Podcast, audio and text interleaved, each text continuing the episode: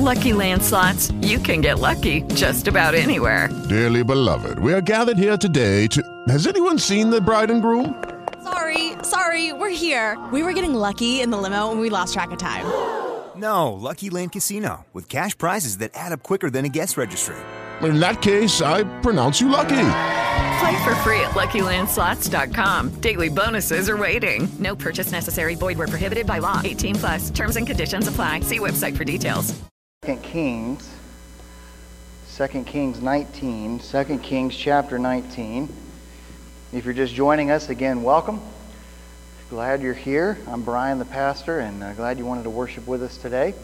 We're normally in a series on Acts, or the actions of the disciples in the New Testament, and uh, we're taking a pause from that for the last several weeks, and we'll continue to do so probably for the next weeks ahead, uh, just to focus on mainly three things the presence of God, prayer, and what worship really is. And so, those are things we've been talking about, and if you have been with us, we're glad. Um, and if you remember a couple weeks ago, we talked about a guy named Hezekiah, King Hezekiah.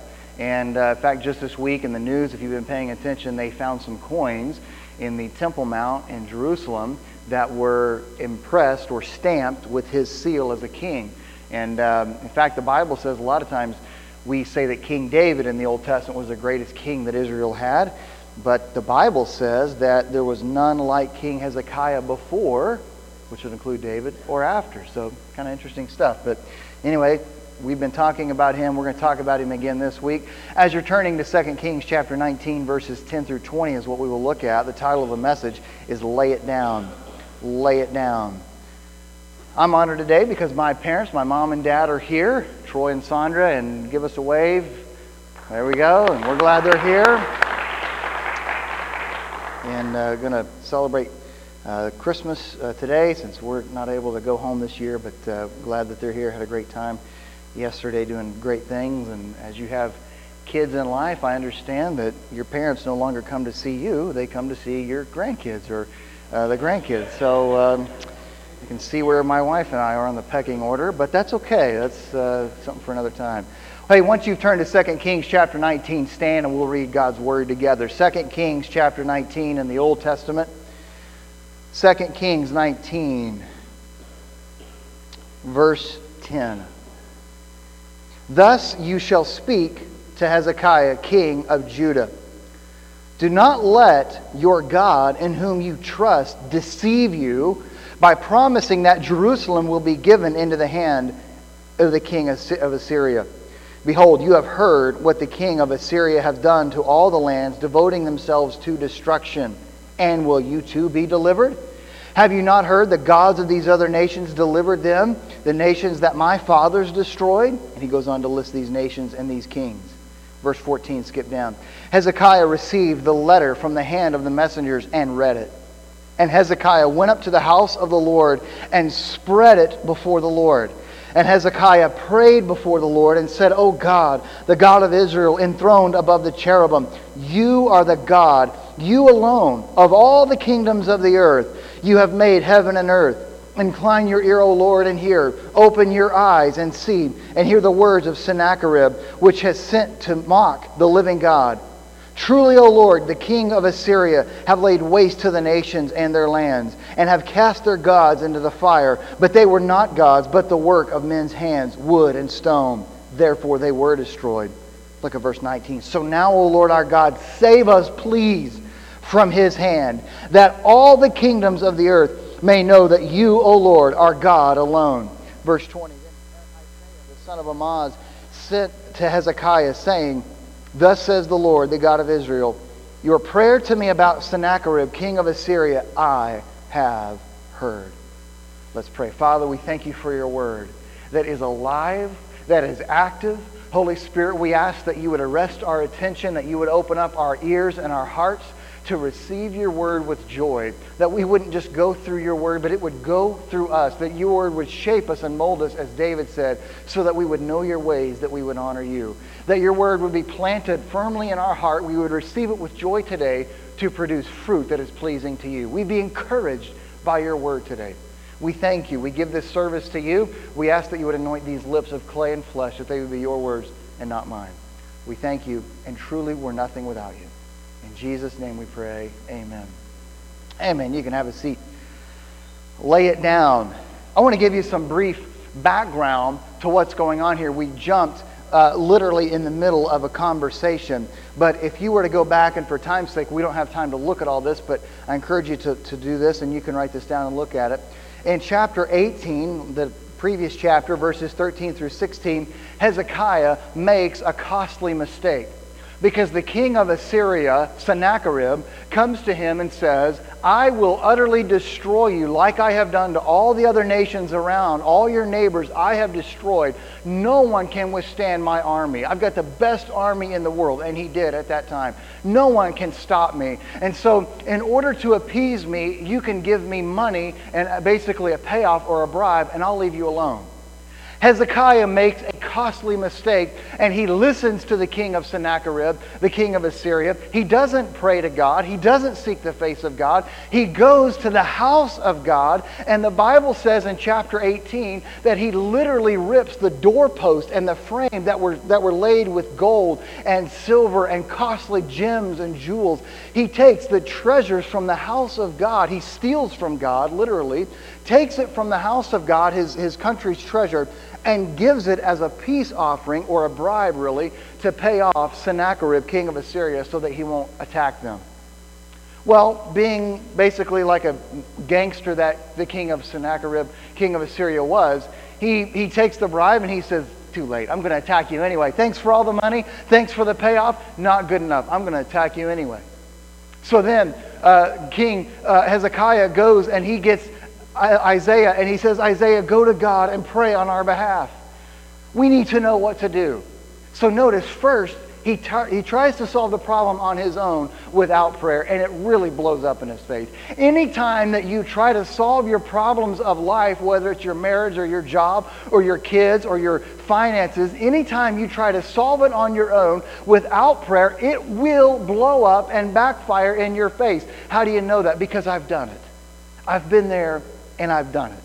I still have some scars where the blowup has singed my eyebrows at times. Some of you can relate to that. That there's a problem in your life, and your first instinct, instead of prayer and seeking God, is to, here, I can fix it. There's a crisis coming, I can fix it on my own.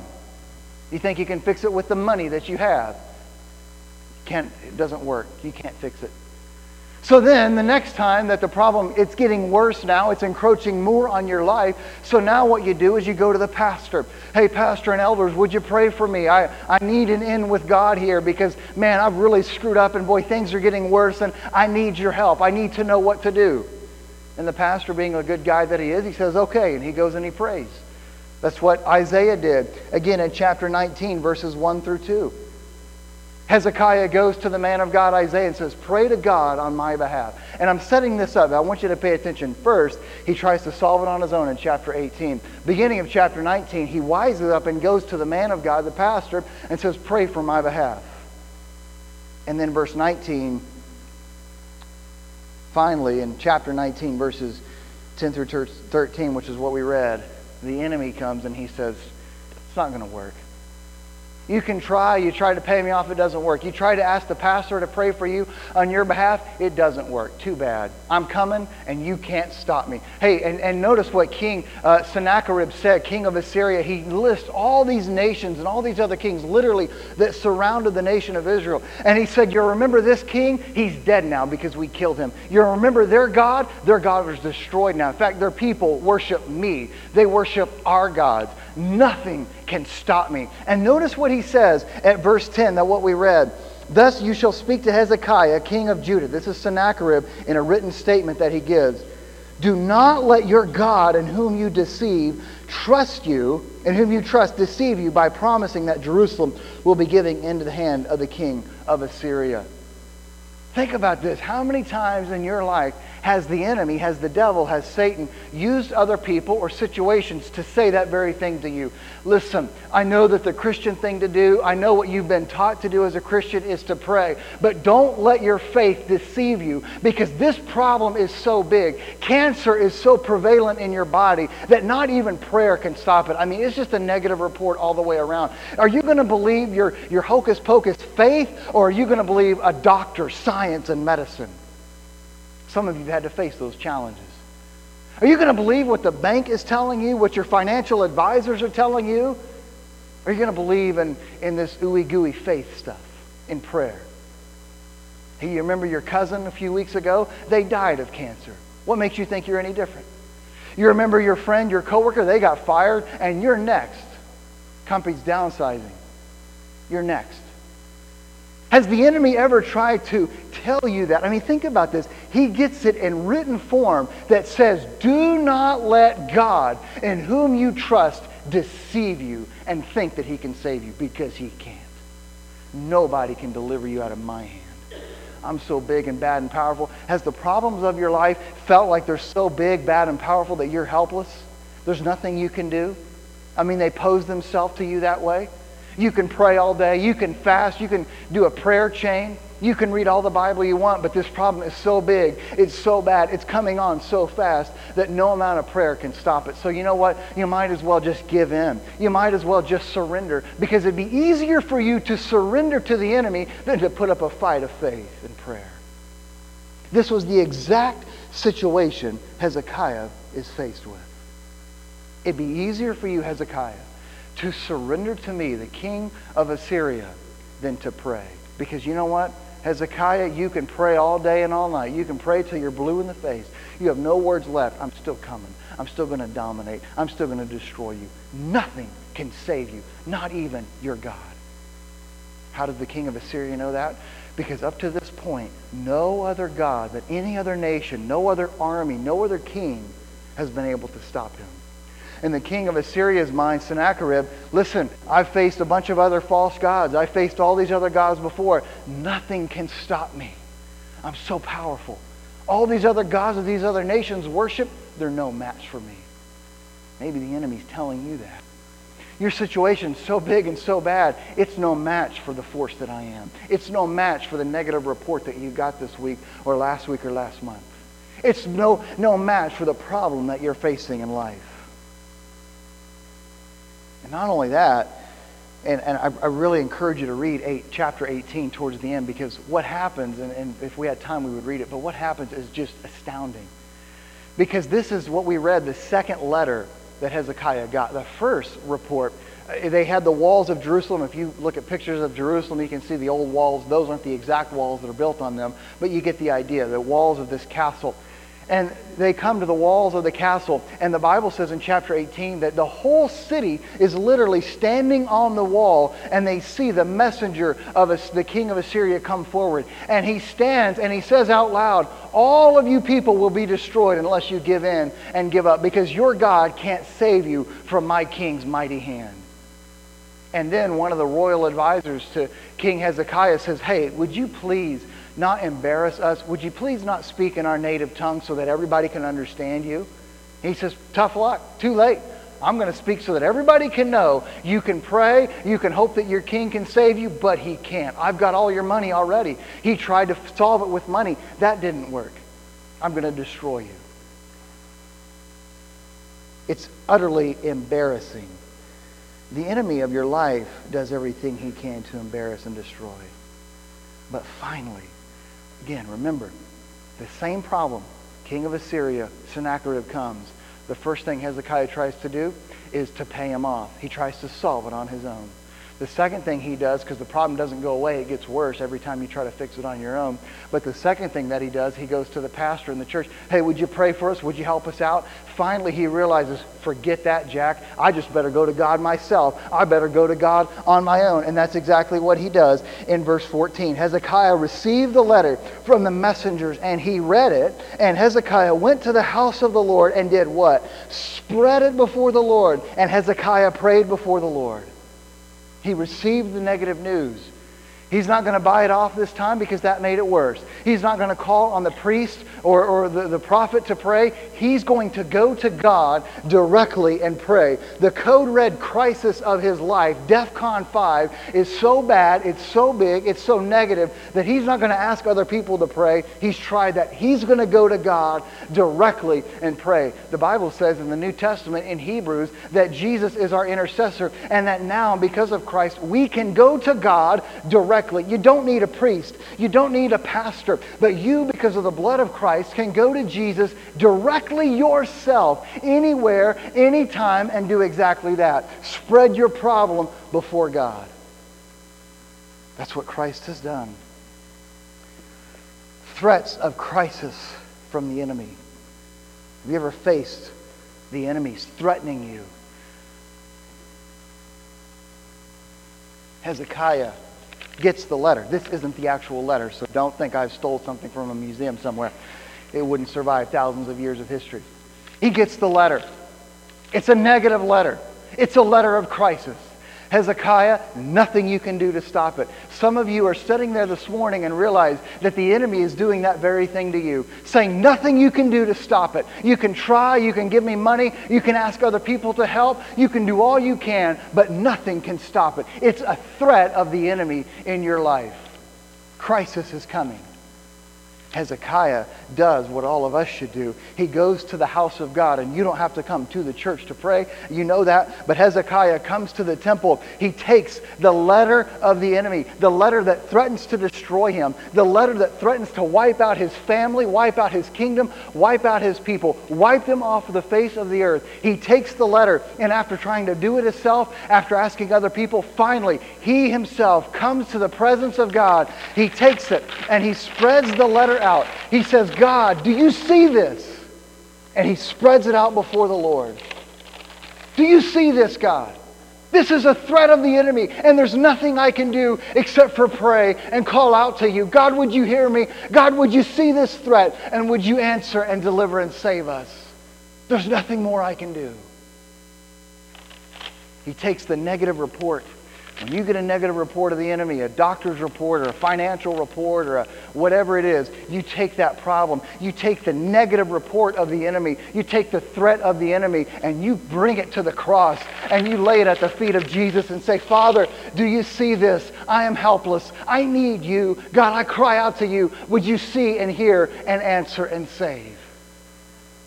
This is what Hezekiah does. For some of you, Maybe it's a report. Maybe it's not written down like that, but it's negative news. Threats of crisis from the enemy. Verse the second thing we want to look at in verses 14 through 19 is you need to lay it down so he can pick it up. You need to lay that threat of the enemy down so God can pick it up.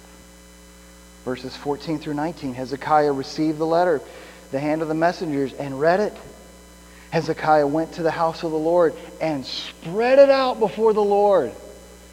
And Hezekiah prayed before the Lord and said, Oh God, the God of Israel, enthroned above the cherubims, you are God, you alone of all the kingdoms of the earth. You alone have made heaven and earth. Now, God, incline your ear and hear. Open your eyes and see.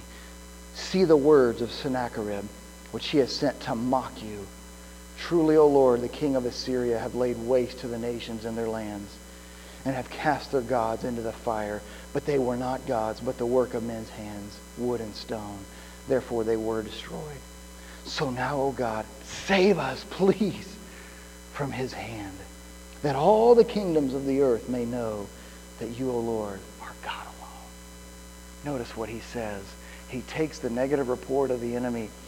He comes he takes it, he reads it, he slays it before God, spreads it before him in God's presence. Says, God, do you see this? God, there's nothing we can do. Now, God, would you save us, not for our glory, not to save our own skin, but God, save us for your glory. Why? So that every other king and every other kingdom and nation would know that there is a real God and he's not made of wood. He's not made of stone. He's not a God of a bank account. He's not a God of your career ladder. He's not a God of your health, but he is the living God, the real deal, not an imitation. All these other gods were rightfully destroyed because they're a cheap imitation. They're counterfeit of the real thing, and only you are the living God. Would you save us for your sake and for your glory? He takes it and he lays it down so that God would pick it up. You got to lay your issue down so that God picks it up. And some of you wonder why God hasn't met your need, why God hasn't answered your prayer.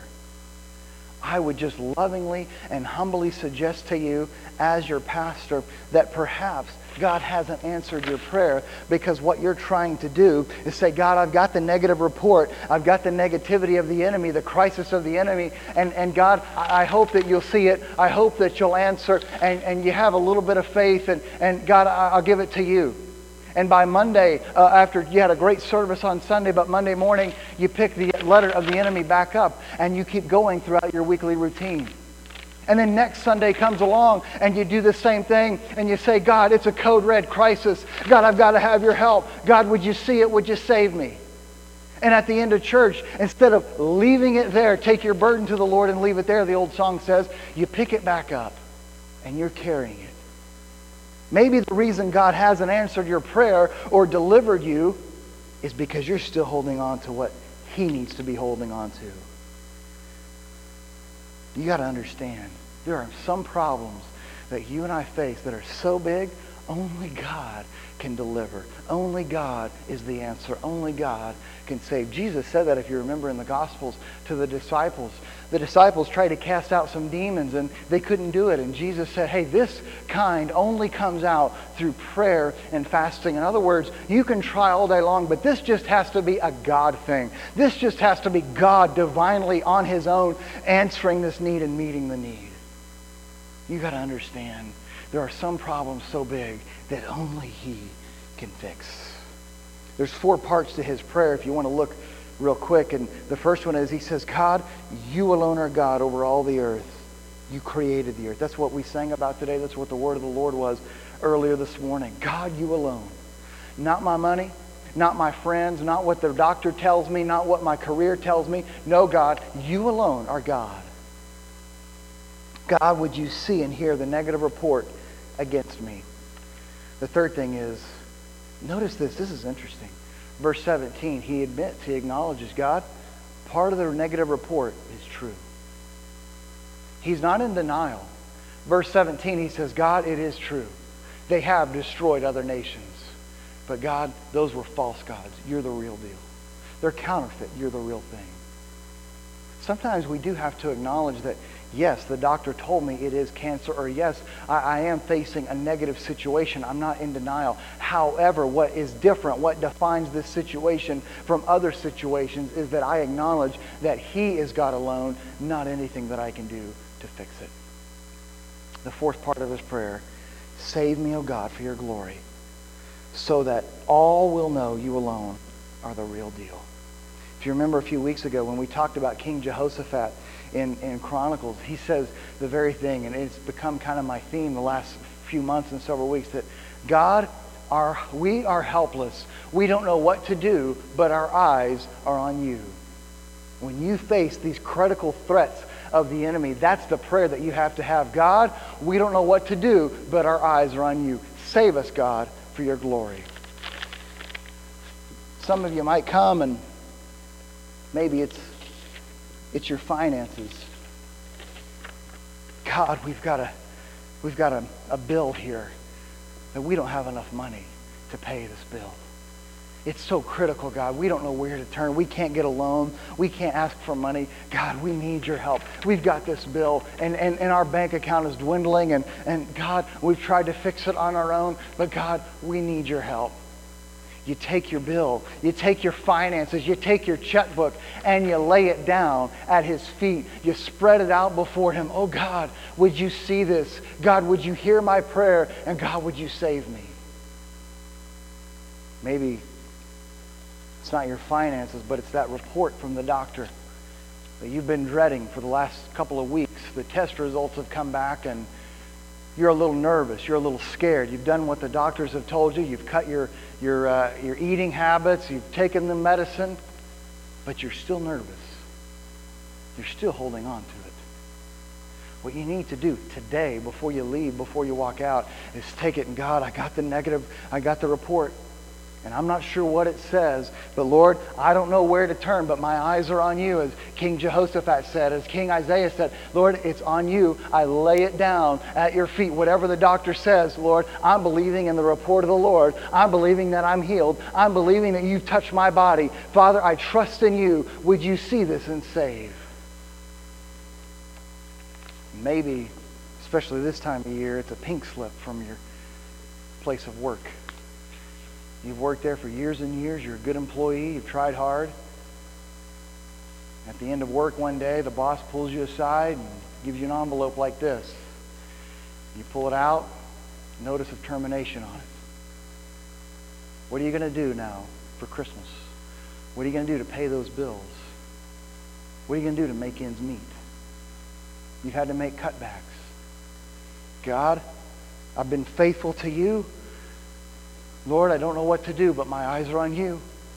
I don't know where my next job is going to come from, but Lord, I know it's going to come from you. I trust in you. I don't know when, I don't know where, but Lord, I'm taking my firing, my notice of termination, being laid off, Lord, the cutbacks in my salary, and I lay it at your feet.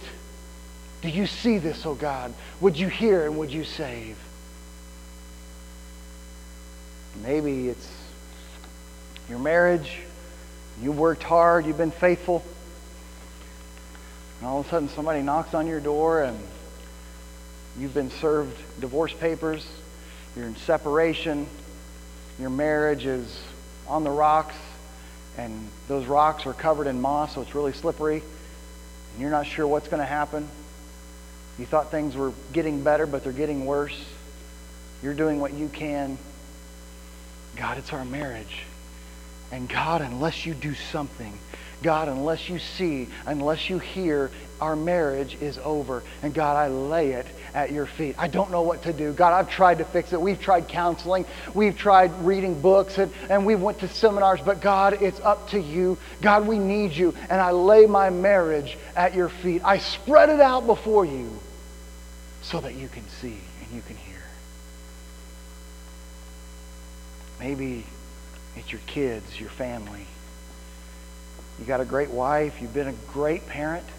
You've done all the right things. You raised your kids in a Christian home, but your kids are so far from God. You need to know today they're not God's not far from them. But they're far from him. They're running as fast as they can in the other direction. You take that. God, it's my kids. I've I raised them to love you and to serve you and to fear you. God, I've done all I can do. But God, it's my kids. It's my babies that you gave me. And Lord, I give them back to you. I dedicated them to you when they were kids. God, it's my family. It's my kids. I lay them, Lord, at your feet. God, would you save my kids? Would you do whatever it takes to get their attention? Lord, don't forsake them. Hear their cry, Lord. Hear my cry and save them. Rescue my kids. Lord, not just for my sake, but for your glory. You have to lay it down so he can pick it up.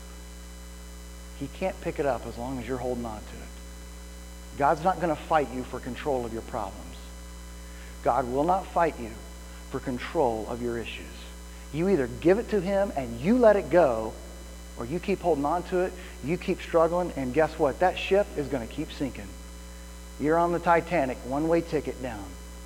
The only lifeboat that you have, the only salvation on the horizon is laying it down at the feet of God, at the feet of Christ, and saying, Oh God, it's desperate. It's a code red crisis. You've got to do something. Would you see this? Would you hear? And would you save? If you remember in our study in Acts several weeks ago when we began Acts chapter 4, which is you know, one of my favorite chapters as well, but the apostles, where Peter and John were arrested for preaching about Jesus, and they were beaten up within an inch of their life. They were thrown in jail. And the next day at their trial, they're threatened by the enemy, which was religious people. Sometimes religious people are the worst enemy of all. But they're threatened with the religious people to say, quit talking about Jesus, or that's it for you. We'll kill you. The disciples do this exact same thing. It's not an Old Testament concept, it's a New Testament concept as well. The disciples come in Acts chapter 4, if you remember, and they say, God, see the threats.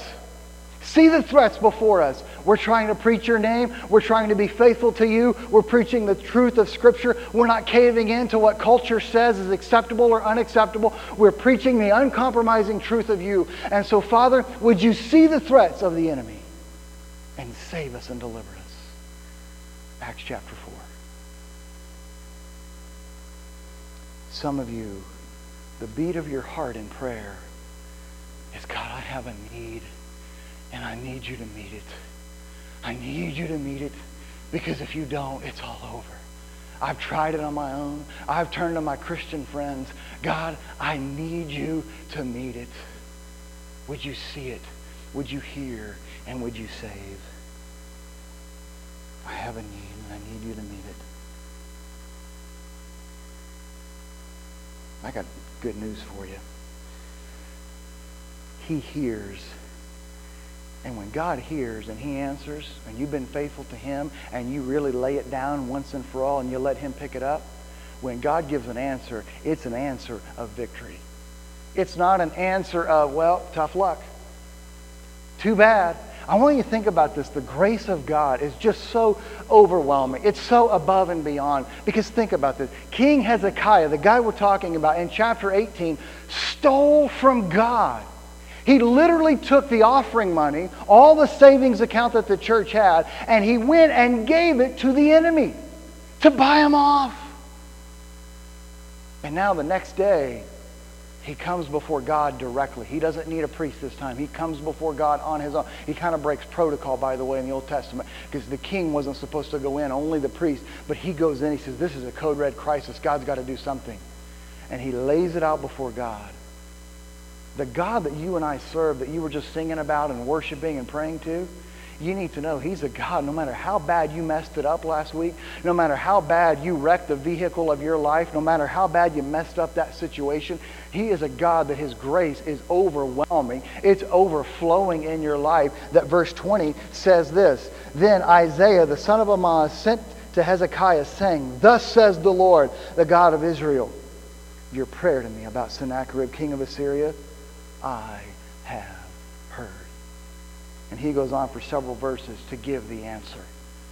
It's an amazing, amazing testimony.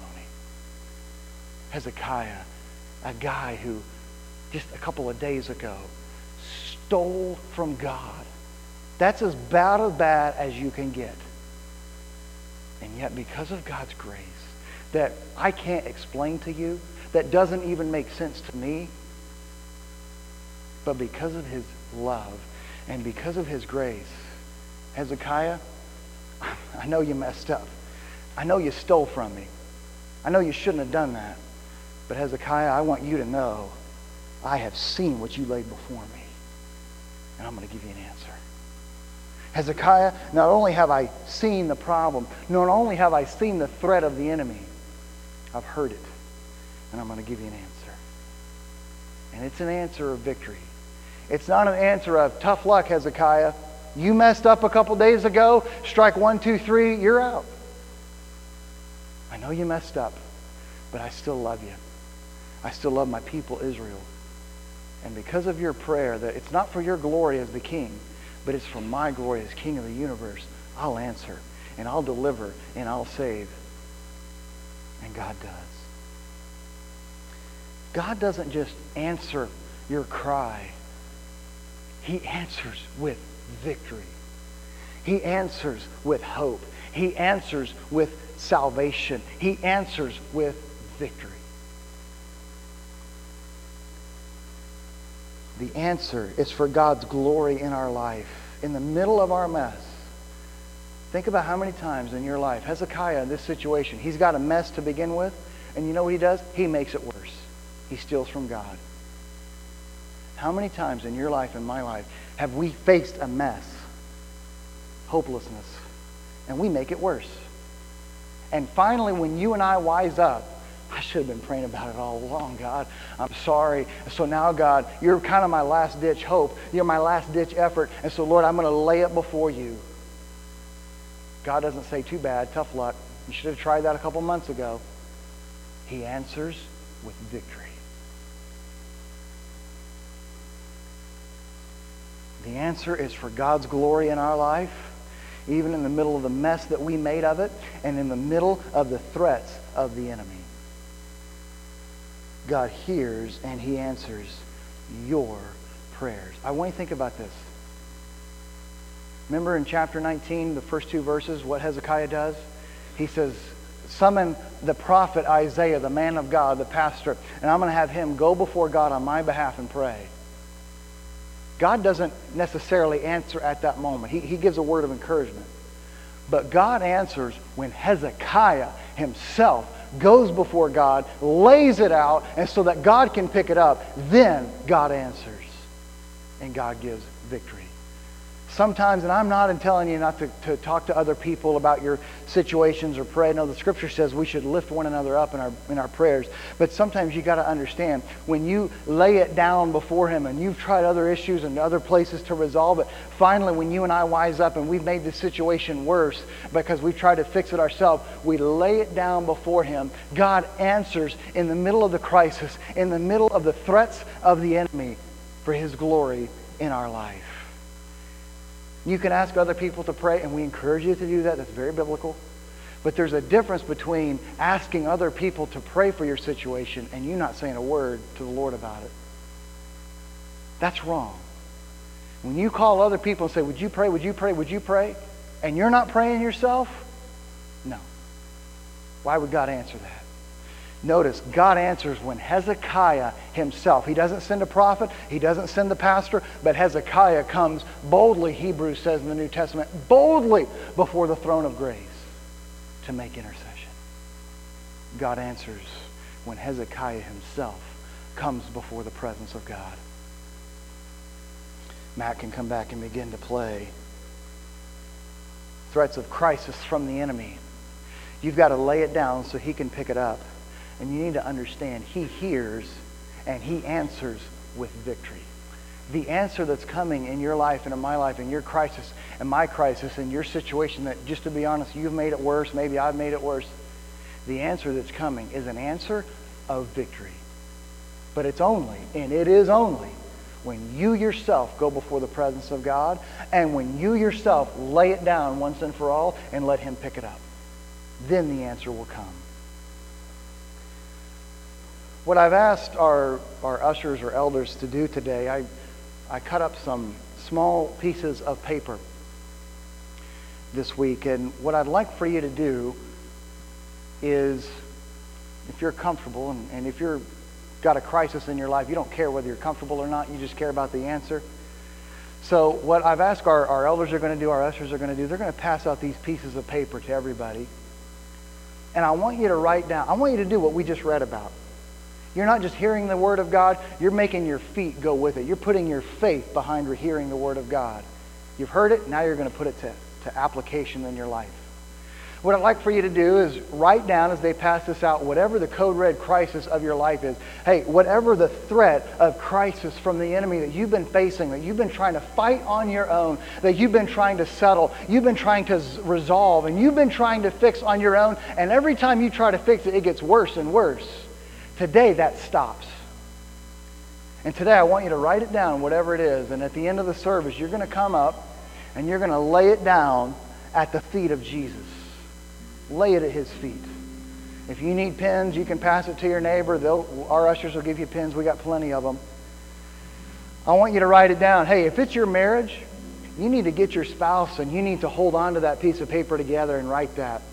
You can fold it up, and I'm not going to read them, so don't worry about it. As soon as we're done, I'm going to, I'm going to dispose of them. Maybe you say, well, I don't want to do it here, and, and I, I would encourage you to do that because if you're desperate, you're desperate. But maybe you want to do it at home. But the idea is you lay it down, and when you walk out those doors and you're done today, God, I've laid it down at your feet. I've let go. I've laid it down, I've let go, and I'm going to let you pick it up. I'm not going to pick it up at 8 o'clock tonight.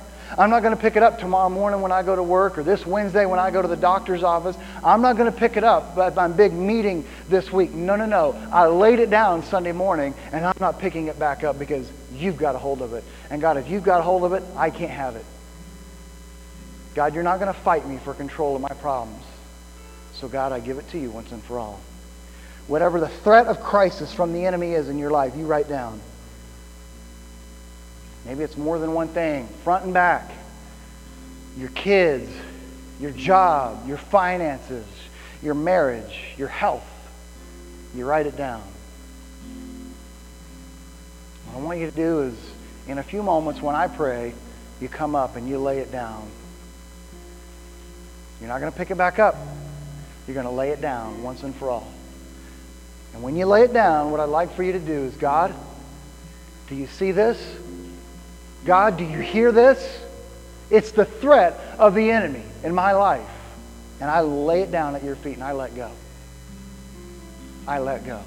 And I believe it's a matter of time before that answer comes because you need to know. You need to know.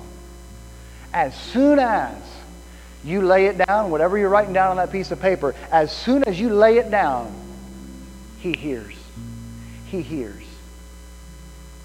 And the answer is coming, and it's an answer of victory. Yeah, but I've really made a mess of it this time. I have really just, just blown up the problem this time. Is your problem any worse than what Hezekiah did? I mean, have you stole millions of dollars potentially from God? Try to fix it on your own? And even if you have, He's a God of grace, a God of mercy. Well, I don't deserve that. I, I'm not good enough for that. Yeah, that's exactly right. But because of the blood of Christ, you are. Because of his love for you, you are. As soon as you lay it down, God, you're going to have that prayer. Here's the threat of the enemy. See this, O Lord, hear it, and would you answer? And I lay it down. Whatever the answer is, I accept it as your will. I have faith, Lord, that you're going to you're going to make this work out, Father, according to your will. No weapon formed against me shall prosper.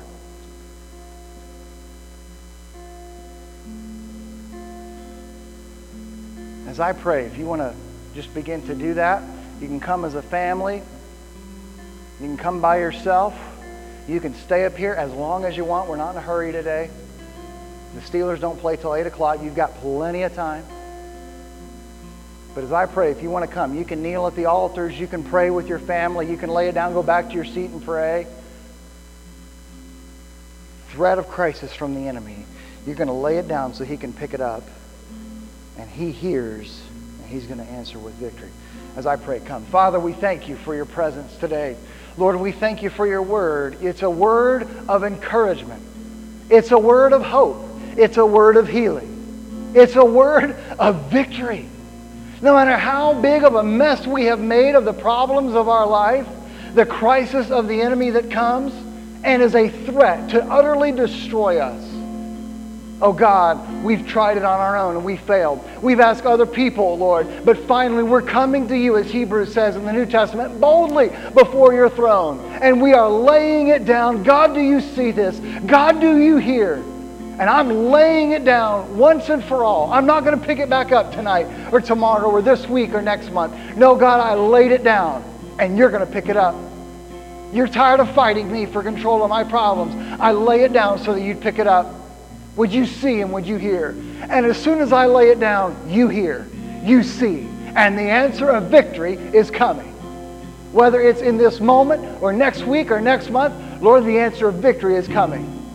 And our trust and our hope is just like Hezekiah. It's not in our army, it's not in our money, it's not in who we know that can help us. No, God, our only hope is you. God, would you answer? Not for our glory, not to puff us up, not just to save our own skin but God, would you answer for your glory so that our family would know, so that our marriage would know, so that our coworkers would know, so that our kids would know it's you alone that is God of heaven and earth. There are no counterfeits. There are no second great. You alone are the King of kings. You alone are the God that hears and answers.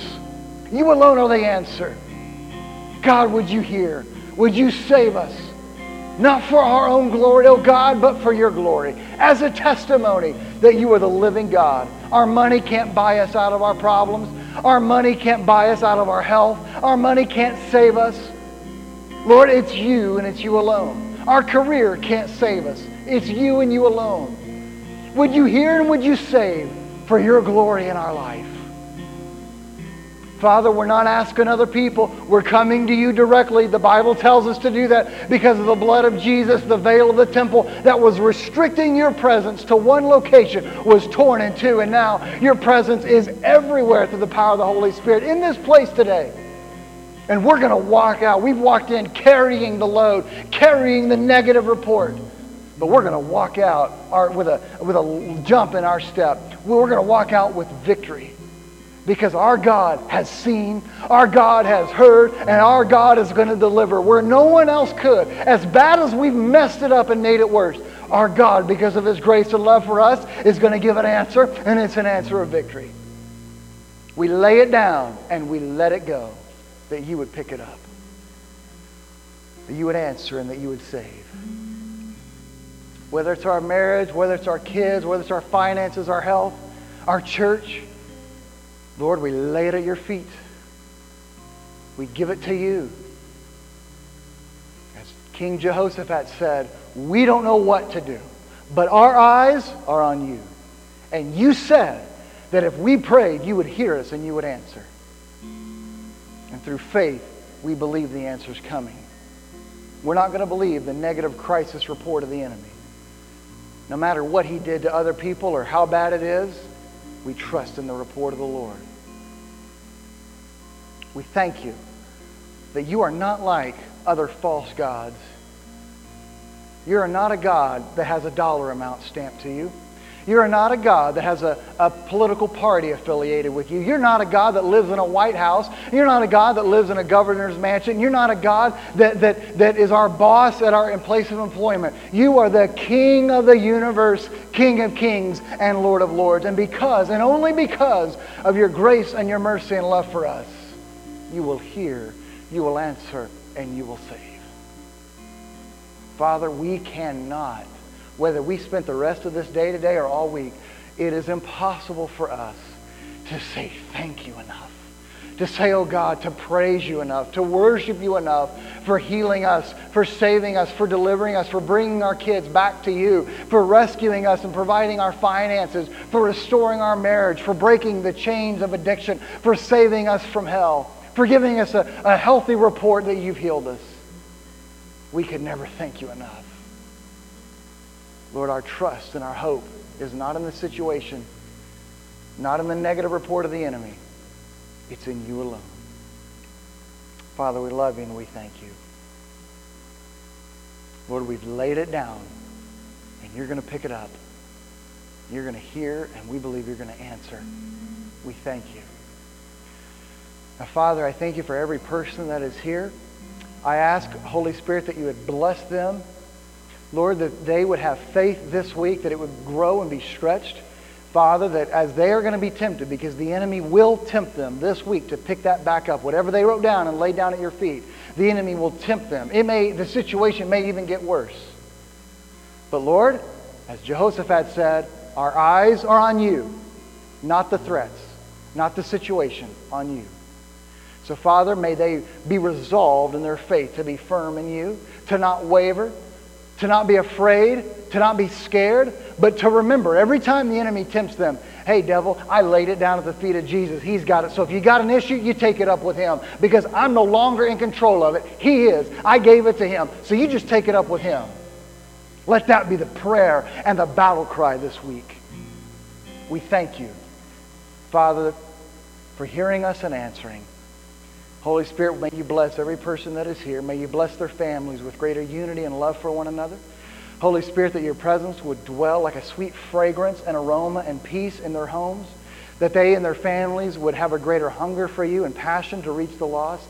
May you bless them this week in the public marketplace, that they would be bold and stand up and stand out for you, the truth of your word, that they wouldn't compromise. That you give them favor in the eyes of their boss and their coworkers and in their communities. May you bless us as a church, Holy Spirit, to be a biblically healthy, fruit producing church that changes lives in our community. Give us a greater hunger for your presence, to be a church of prayer, a church of your presence. Give us a greater hunger to study and live by the truth of your word and not compromise, to be a fruit producing people for your kingdom. Give us a passion to reach the lost and to change lives for your kingdom. That our heart would burn and there would be an urgency within us to reach the lost as you have. Father, we love you and we thank you. We're nothing without you. And everything that was written down today, it's laid at the foot of the cross, and we go out victorious. We go out with the peace of the Holy Spirit. We will not pick it back up. And when we're tempted to be afraid, when we're tempted to give in, nope, it's in your hands, and we trust in you. You have heard these prayers. You have seen what is written down, and you will answer with victory. And only you alone, God. We give all honor and glory to you alone. Not to Grace Community, not to Brian, but to you alone. We lift our hands in thanks. We lift our voice in praise. Father, to say thank you for answering. Thank you for seeing. You're not a God that is deaf and immune to our needs and problems. You're a God that is active. You're a God that sees. You're a God that hears. You're a God that saves. Thank you. We give all honor because it's only from you alone and because of you to you. Thank you, Father. Thank you for what you have done today. We're nothing without you. Thank you. We give this to you. In Jesus' name we pray. Amen. Amen. Well, I love you. Hello, it is Ryan, and we could all use an extra bright spot in our day, couldn't we? Just to make up for things like sitting in traffic, doing the dishes, counting your steps, you know, all the mundane stuff. That is why I'm such a big fan of Chumba Casino. Chumba Casino has all your favorite social casino style games that you can play for free anytime, anywhere with daily bonuses. That should brighten your day a.